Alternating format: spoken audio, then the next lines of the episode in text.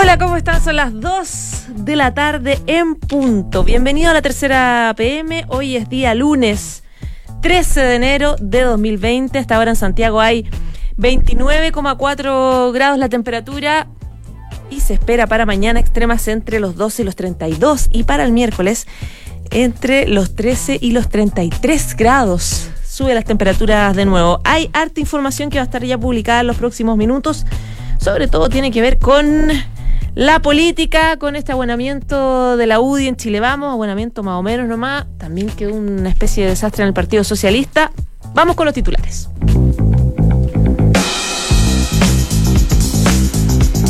Presidencia solo para algunos. La UDI critica al ministro de Hacienda Ignacio Briones por su postura a favor de una nueva constitución. No pasaron ni dos días de que el gremialismo se abuenara con Chile Vamos y volvió a asistir al comité político de la moneda de, de cada mañana. Recuerde que, de cada lunes, recuerde que la UDI había congelado sus relaciones con Chile Vamos, advirtiendo que eh, no tenían cosas en común por los proyectos de ley, etcétera. Entonces, hoy día, después de su consejo, fueron de nuevo al comité político. Pues quedó otra escoba, más o menos. Están enojados también en la UDI. ¿Por qué? Porque no quieren que ningún ministro hable del plebiscito. Quieren presidencia total y están reclamando a propósito de una declaración que hizo el ministro de Hacienda. Les vamos a contar cuál es el enredo ahora. Vamos a hablar de renuncias. Se fue el diputado Marcelo Díaz del Partido Socialista con mucho reclamo contra la dirigencia de su partido, que encabeza Álvaro Lizalde. Él dice em, que detrás de él se va a ir más gente, un grupo grande, importante de personas. y uno piensa al tiro en gente que en algún minuto estuvo con él en, la campaña anterior eh, para la directiva, que perdieron, digamos, por ejemplo, Maya Fernández, que fue candidata, ella disidente, fue candidata a presidenta también, estuvo ahí en ese, en ese lote que trató de hacer, la, trató de hacer disidencia a, em, al presidente del Partido Socialista, Álvaro Lizalde. ¿Qué pasa con ella? ¿Se va también? ¿Renuncia? Ella eh, por lo menos ha sido bastante crítica. ¿Qué pasa con Juan Luis Castro? También es otro diputado que ha sido bastante crítico.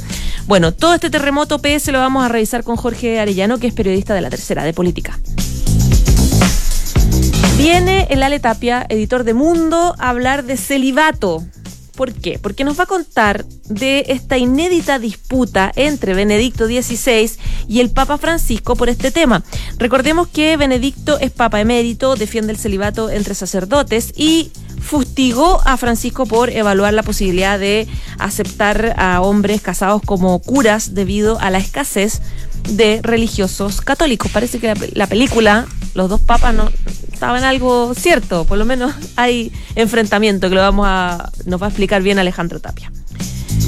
Esta semana parte el Festival de Olmué, es una fecha complicada para festivales, para festejos en general en Chile. Eh, hay seguridad que se va a reforzar para evitar que exista algún tipo de problema en este certamen y sin duda que va a ser una suerte de ejemplo de lo que podría pasar en el Festival de Viña ahora en febrero. Hablando de manifestaciones, hay una Plaza de la Dignidad eh, en Concepción en la Rotonda de la Resistencia se llama. Es la Plaza Italia de Conce, donde no cesan las manifestaciones permanentes todos los días, igual que en nuestra Plaza Baquedano. Protestas, ruido, humo, basura y lacrimógenas es la tónica en la zona penquista. Y hay una nota también de deporte que usted puede leer en los próximos minutitos. ¿Quién se ha reforzado mejor? El análisis de los tres grandes a días de su regreso al fútbol nacional. La inversión cuantiosa por Nicolás Blandi constituye una excepción en un mercado que apuesta más por los fichajes de bajo costo. Walter Montillo y Matías Fernández llegan a reverdecer pergaminos ganados hace un año. 2 de la tarde y cinco minutos. Vamos de inmediato a revisar los principales temas que ya eh, van a estar disponibles en los próximos minutos en una nueva edición de la tercera PM. Uno es lo que yo les decía al partir, que tiene que ver con este enojo que hay en la UDI de nuevo, que se abonaron hace nada, porque recuerde usted que habían congelado relaciones con Chile Vamos. Em, por el voto de paridad, en el proyecto constituyente, se habían enojado con RN y tuvieron este fin de semana su consejo, dijeron, bueno, volvemos, se cumplen ciertas garantías, pero llegó la presidenta de la UDI, Jacqueline Fernández Alvarez, con una molestia y tiene que ver con una entrevista que dio eh, al The Clinic el ministro de Hacienda, eh, donde él básicamente lo que hace es em, admitir que él está a favor del sí, es decir, aprueba una constitución. Ignacio Briones dio una entrevista donde reitera que está a favor de una nueva Carta Magna, que quiere eh, votar a favor y expresa que eh, este apruebo del 26 de abril eh, es importante y es su opinión personal. Dice, yo lo, hago como persona, no como ministro, y rompe así con la presidencia que estaba establecida por el gobierno. el presidente Sebastián Piñera les había dicho a los, a los ministros que tuvieran cuidado, que tuvieran presidencia y que no dijeran públicamente que iban a votar en el plebiscito para no incomodar a nadie. Recordemos que en Chile Vamos hay gente que vota apruebo y gente que vota rechazo. En la UDI la mayoría están em, por rechazar, en RN está medio dividido, en Evópoli todavía no, sabemos, parece que hay una mayoría que aprueba, pero el tema es que para evitar percance el presidente dijo, bueno, no, no, no diga su opinión. Pero el ministro lo dijo, em, incluso el ministro Viones, eh, eh, y no es primera vez, en CNN también lo dijo, que él estaba a favor de aprobar una nueva constitución, dijo que eso innegablemente trae incertidumbre, pero que em, va a tener un instrumento que va a durar los próximos 30, 40 años y eso da para las próximas décadas, ha dicho el ministro, razón por la cual hizo que eh, la UDI diga no queremos esto porque lo único que hace es dividirnos. En algún minuto también lo hizo el ministro Cristian Monkever de la vivienda diciendo que él votaba eh, a favor y eh, se discutió hoy día en el comité político con la UDI presente qué, qué salida a tomar. Estuvo el presidente, el presidente les dijo no, se mantiene la presidencia, pero vamos a ver qué podemos hacer. Se va, a haber reuniones hoy día para buscar una salida. Em, Renovación Nacional planteó la idea de levantar la presidencia para que los ministros puedan opinar libremente, digamos, porque vienen momentos y etapas desde marzo de vuelta a las vacaciones que donde todos van a tener que dar una opinión. Bueno, en eso está más o menos eh, Chile. Vamos viendo cómo hacer y qué votar, o sea, qué, pensar y qué decir por parte de la moneda eh, cuando empiece ya esta campaña eh, por el plebiscito de abril. Ya, son las 2 de la tarde y 7 minutos. Está con nosotros Coque Arellano, su editor de política de la tercera. ¿Cómo estás, Coque? Bien, ¿y tú? Bien también.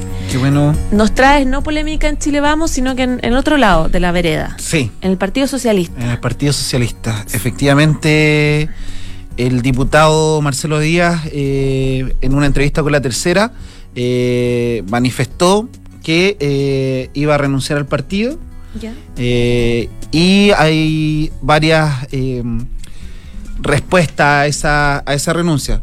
Eh, hay que recordar que Marcelo Díaz fue uno de los voceros de la lista disidente de Álvaro Elizalde durante las últimas elecciones.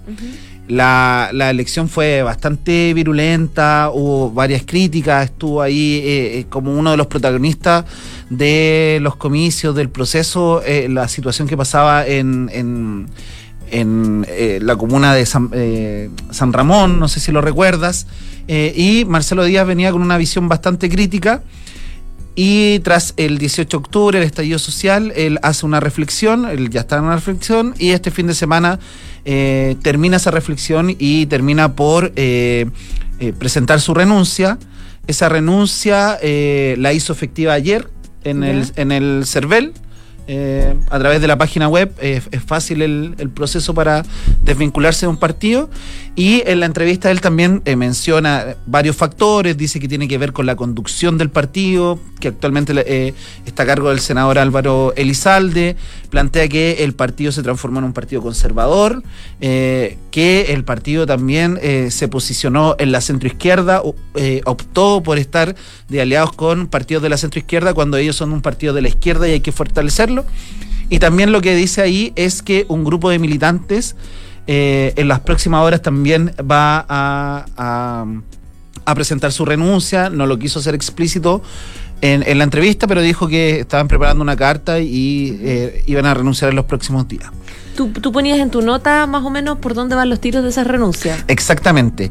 Lo primero es que uno eh, eh, podría especular que dentro de la renuncia iban a estar aquellos que formaron parte de la disidencia durante la elección interna, entre ellos Maya Fernández, que era la líder de esta lista disidente.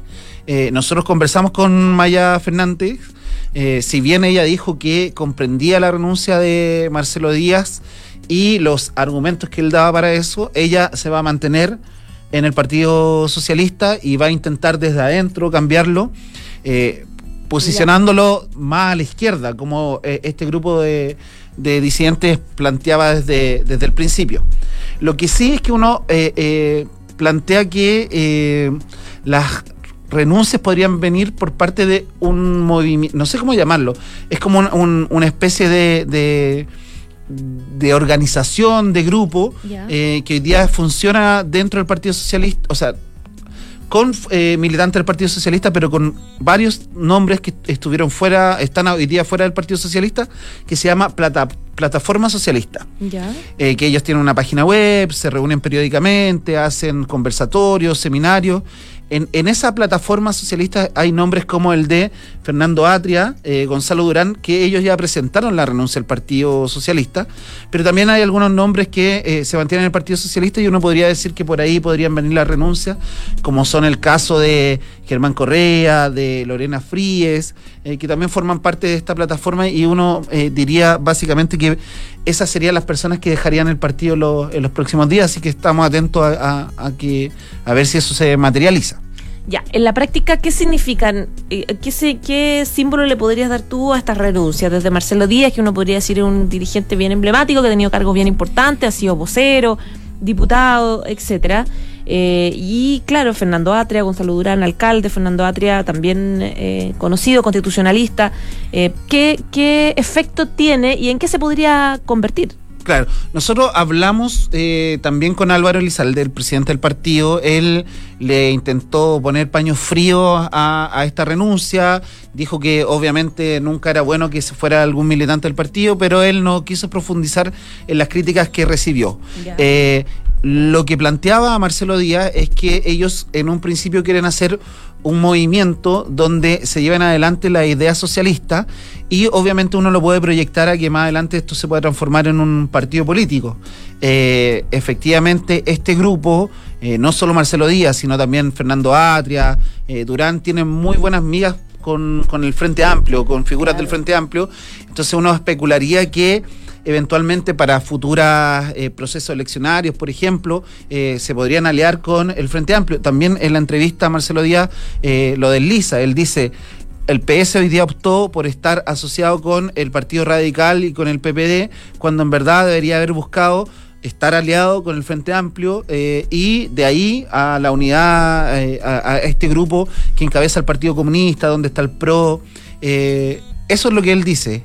dice que eh, el Partido Socialista se ha ido transformando en un partido conservador y renunció a estar en, la posición donde, donde deberían estar, que es en la izquierda. Es decir, no, no descarta tener alianza con, con el centro, pero dice que eso se debe hacer desde la izquierda y no como actualmente se está haciendo desde la centroizquierda. Ahora, dale. Sí, no, no, es que básicamente nosotros hoy día recopilamos varias, varias reacciones. Por ejemplo, hay una reacción última de Isabel Allende donde eh, ella plantea que le llama la atención la poco autocrítica que hace Marcelo Díaz. Efectivamente, varios parlamentarios decían, eh, Marcelo Díaz fue alguien que fue diputado por el Partido Socialista, que llegó a ser vocero de gobierno por el Partido Socialista, entonces dejar ahora el partido... Eh, eh, eh, en tiempos difíciles. En tiempos difíciles. por ejemplo, Leonardo Soto, un diputado, decía, bueno, ahora a todos les conviene ser independientes, cuando es el momento más difícil, porque la gente está viendo con malos ojos la sociedad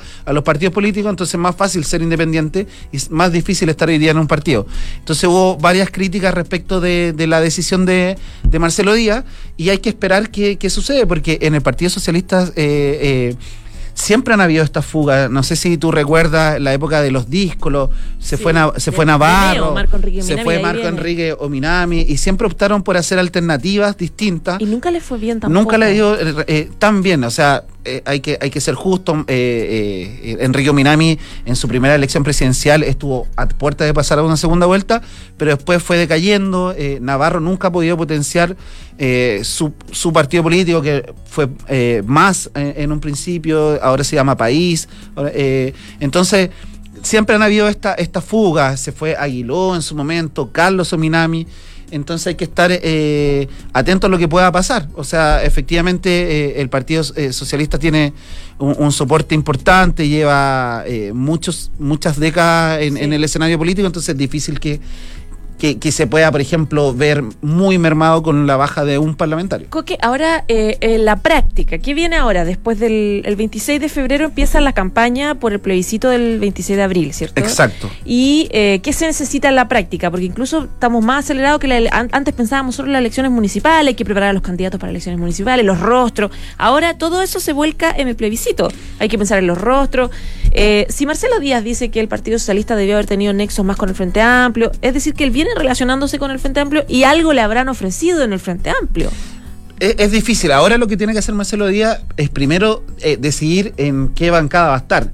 Si finalmente va a ser parte de una eh, de una bancada ya existente, como puede ser la del Frente Amplio, o opta por ser independiente. El problema de ser independiente es que no tienes tiempo para eh, para opinar en la, en la sala, eh, cuando hay negociaciones respecto de cuáles son las comisiones en las que uno está, tiene muy poco, poco poder negociador. No tienes la misma cobertura mediática. También, entonces ahí él tiene que eh, empezar a analizar cómo, cómo lo va a hacer y cuál va, a ser su decisión respecto a la banca. Y respecto de lo otro que me preguntaba, efectivamente hay un desorden en, en la oposición al menos. Eh, hay hay comandos por el apruebo que son de la democracia cristiana que son del Partido Radical y el PPD y el PS, está el Frente Amplio, la sociedad civil también quiere participar de esto, hay una desorganización respecto de cuáles efectivamente van a ser los minutos, el CERVEL todavía no lo, no lo resuelve, eh, ellos han, transparentado que es súper difícil tomar una decisión porque no se sabe a quién le entregáis finalmente los, minutos. Finalmente lo, que, lo, que, lo que han dicho es que aquellos comandos que se que, puede ser una salida, que no digo que, vaya a ser, pero aquellos comandos que se inscriban eh, legalmente como comandos por el apruebo o el, no, eh, van a tener eh, ciertos minutos en esta campaña que, es un, poco anterior a, a, lo que va a ser el plebiscito del 26 de abril. Claro, ahora, eh, a los que renuncian del Partido Socialista tampoco es que nadie les esté ofreciendo mucho. O sea, el Frente Amplio tiene, por ejemplo, su rostro, que es Beatriz Sánchez, y lo han dicho en todos los tonos, que quieren que sea el rostro del, plebiscito.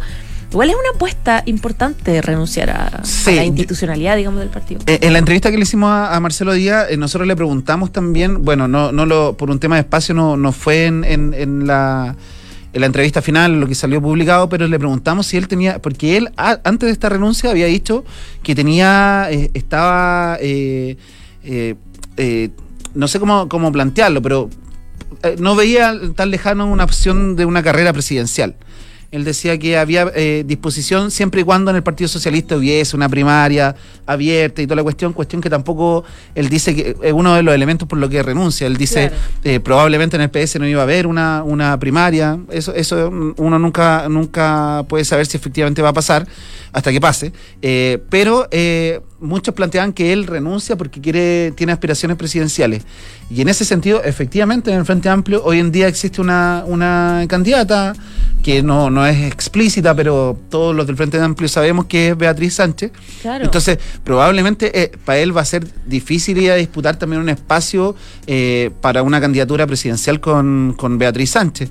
Entonces, quizás, eh, como él lo plantea... no, tiene mucha, no tiene muchas opciones. Tiene pocas opciones, pero lo hemos dicho varias veces que nos hemos sentado acá a conversar, que en política una semana es una eternidad, entonces... Uno nunca sabe. Claro, y él también eh, apuesta que trae, el estallido social, el escenario político eh, actual, como está compuesto, eh, se va a ver modificado. Entonces las alianzas van a ser otras, y entonces él también apuesta a que haya un, gran bloque de izquierda donde él pueda en algún momento ser el, el líder del mismo. Ya, pues veremos qué pasa, Coque. Un millón de gracias. Gracias a ti. Que tengas buena semana. Igual, chao. chao. Estás en la tercera PM con María José Soto. Son las 2 de la tarde y 20 minutos. Viene entrando Ale Tapia, editor de Mundo de la Tercera. ¿Cómo estás, Ale? Hola, ¿qué tal, José? ¿Viene tú? Bien, también. Qué bueno. ¿Era verdad entonces la disputa entre Benedicto y Francisco tan distintos que son a propósito de la película de Netflix Los dos papas ya que está tan de moda? Así parece. Porque nos trae algo sobre se enfrentaron por el celibato. Me sorprende que esté por fin el celibato en, en tema de análisis, digamos. Bueno, hay un... Eh, a ver, primero que esta, esta, esta eh, serie en Netflix eh, em, sobre los dos papas es todo fantasía y, digamos, ficción. Aunque basado en ciertos acontecimientos que sí son muy ciertos. Hay recreaciones que están muy bien hechas, como, digamos, como el traspaso de poder de Benedicto a Francisco. Eh, pero en general eh, todo el resto son es, ficción, hay escenas que nunca ocurrieron, como esto que aparecen, digamos, eh, viendo la final del Mundial de Brasil entre Argentina y Alemania, Francisco argentino, Benedicto Ratzinger alemán.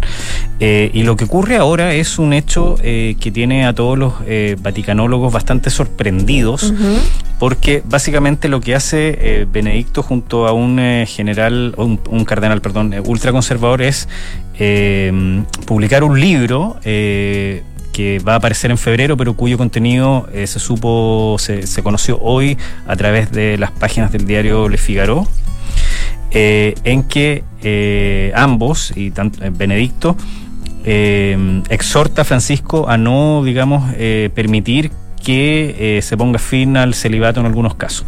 El contexto de esto es que en el eh, Sino de la Amazonía, en octubre pasado, eh, se abrió el debate sobre esto y el Papa, eh, si bien siempre ha rechazado, digamos, abrirse a, abolir el celibato dentro de la Iglesia Católica, sí podría permitirse la ordenación de hombres casados en zonas muy remotas, por ejemplo, en la misma Amazonía. Que tienen que viajar mucho de un pueblo a otro, digamos, en zonas muy lejanas, o en algunas islas del Pacífico, donde también hay muy poco contacto eh, entre los habitantes y, las iglesias respectivas. Entonces, ese es el marco del debate y es eh, muy extraordinario que Benedicto se lance con todo, digamos, eh, contra el Papa Francisco por este tema. no solamente porque ambos tienen visiones a veces contrapuestas, eh, y, a, veces se piensa que Francisco es el más progresista y Benedicto el más conservador. Es el mito y es la obviedad también. Como, claro, como se ve en, esta eh, cinta de Netflix, eh, pero es un hecho bastante poco habitual y, extraordinario. ¿Por qué? porque cuando el Papa emérito Benedicto XVI se renuncia, digamos, se retira, él eh, promete no involucrarse, digamos, en los asuntos de su sucesor, es decir, del Papa Francisco, promete silencio y una serie de otras cosas más, cosa que los vaticanólogos están diciendo ahora que no está cumpliendo. Benedicto dice tiene 92 años. Eh, ha sostenido varias reuniones, se juntan de tanto en tanto con Francisco, ambos siempre aparecen muy sonrientes, como si fuesen amigos, no lo son, eh, ante las cámaras, pero el hito, digamos, que eh, el, eh, un papa, digamos, mérito critique al, actual papa. Bueno, también es una situación que no se da, digamos, de tener dos papas, entre comillas, eh, pero es bastante sorprendente que em, el papa intente involucrarse o influir en un asunto que está en pleno debate, porque em, esto que, que comento de lo del celibato, Está a punto, digamos, de ser publicado un documento que está preparando ahora el Papa. Entonces, eh, no es que el libro eh, eh, sea para poner un tema en la mesa, sino que también es para generar debate en medio, digamos, de lo que se espera de este documento que va a ser publicado próximamente. el argumento que se explican ustedes en la nota del Papa Francisco para evaluar esta posibilidad es la, la, escasez religiosos. En el fondo ya no, no, no hay incentivo para que los... Ese es el marco general, claro. Eh, hay ha venido una baja eh, considerable de sacerdotes católicos y lo que propone el Papa es, que no solamente por, por, esta baja, sino que eh, como en zonas remotas es imposible, digamos, tener un sacerdote de punto fijo en alguna isla del Pacífico o en alguna zona de la Amazonía, se está abriendo la posibilidad de permitir que hombres casados se convierten en sacerdotes solamente en esa zona. Ahora, si eso pasa. Se un poco Claro, exactamente. O sea, si eso pasa, ya sería como el puntapié inicial para un debate ya de verdad. eh, sobre este tema que siempre ha sido eh, bastante tabú y que, eh, ojo, que en su momento, durante el pontificado de Benedicto XVI, también salió y también se, se, se, se debatió esto. Eh, Con esto no quiero decir que Benedicto estuviese a favor de esto, sino que eh, durante su papado también surgió este tema. Ahora, eh, en el argumento de Benedicto, él plantea un poco la no olvidar la esencia de la iglesia desde su origen. Hace como todo un análisis, según lo leía en la nota, eh, filosófico de por qué no tiene que cambiarse el celibato. Eh, la opinión de él. ¿Es importante, es influyente a la hora de, generar, como dices tú, el debate por, parte de Francisco? Sí, influye. Eh, él, digamos, domina, eh, si se quiere decir, toda la corriente eh, conservadora y en especial también el otro cardenal que firma el libro. Su opinión es eh, muy escuchada, eh, siempre se pone mucha atención a sus acciones, a eh, los documentos que él publica. Entonces esto también se enmarca como en un poco lo que muestra la película de estos choques de dos mundos, como el mundo más conservador de Benedicto XVI y el mundo más, entre comillas, progresista de Francisco, co- cosa que no es tal tampoco. De hecho, en, en- en- en- hay un- un- una escena, digamos, en lo de Netflix que eh, se, como que se critica a Benedicto por no haber hecho nada por el caso de los abusos, siendo que él apenas asumió el papado fue durísimo, digamos, en, en un- una declaración muy dura, digamos, eh, contra eh, las personas eh, de la iglesia y fuera de la iglesia que habían abusado de... Y, y Francisco se demoró un rato, ¿te acuerdas que tuvo que pasar lo que pasó acá? La bueno, visita bien a Chile. conocemos el caso de Francisco con todo lo que pasó acá en Chile. Claro. Se han tomado medidas que han sido insuficientes para muchas de las víctimas. Pero volviendo a tu pregunta original, sí, por supuesto. O sea, toda la, la voz de Benedicto XVI tiene un eco muy grande en eh, toda, digamos, eh, la, la parte más conservadora de la iglesia que todavía mantiene mucho poder pese, digamos, a ¿Y todas las reformas mayoría? que Una mayoría no quiere evaluar, ni siquiera quiere conversar la posibilidad de celibato, en este caso, por ejemplo, en las zonas extremas. Bueno, eh, lo que dicen algunos vaticanólogos es que eh, Francisco eh, ha, eh, se ha visto, digamos, en algunos algunos casos eh, bastante como obligado a, atender ciertos tópicos que- de los cuales él mismo no necesariamente está de acuerdo, eh, pero eh, las voces conservadoras al interior de la iglesia todavía son muy poderosas, tienen mucha influencia eh, y, como decía, Benedicto XVI es uno, digamos, de los máximos referentes como de ese, de ese mismo mundo. Eh, siempre también se ha hablado, los vaticanólogos, que son, digamos, todos los, los expertos en, en esta materia, de una lucha, una guerra más soterrada, digamos, entre estos dos mundos, de mi- mismos cardenales y la curia que ha querido como hacerle la cama a Francisco en muchas ocasiones. O sea, eh, como en toda institución, eh, más allá que sea la iglesia o no, como en toda institución, hay pugnas, eh, peleas, eh, disputas de liderazgo, claro. de temáticas, digamos, que se tienen que poner en la mesa o no, porque son finalmente humanos, hombres, que tienen problemas como todo el mundo. Entonces, este tema hay que poner atención porque es muy raro que, en este caso, un papa aunque sea de mérito, critique a otro en ejercicio y eh, vamos a ver cómo responde Francisco. Con esto me refiero, no es que ahora más tarde vaya a hacer un comunicado y, y se refiere a lo de Benedicto XVI, pero bueno, hay que esperar a qué señales da, eh, porque es, es bastante extraño todo lo que ha ocurrido, digamos, con este tema del celibato, que genera también mucha, mucha, mucho debate, muchos cuestionamientos, mucho eh, rechazo en, en- en ciertos eh, grupos y, digamos, mientras que otros intentan que, porque, que, que, se, que se tiene que abrir, digamos, instan a que se abra finalmente la iglesia de los hombres casados como si ocurre en otro tipo de iglesia. Ya es extraño que exista un papa emérito. Así es, 92 años. 92 años, claro. Ya, Ale Tapia, muchas gracias como siempre. Gracias a ti Que estés por muy la bien. invitación. Ya, chao, chao.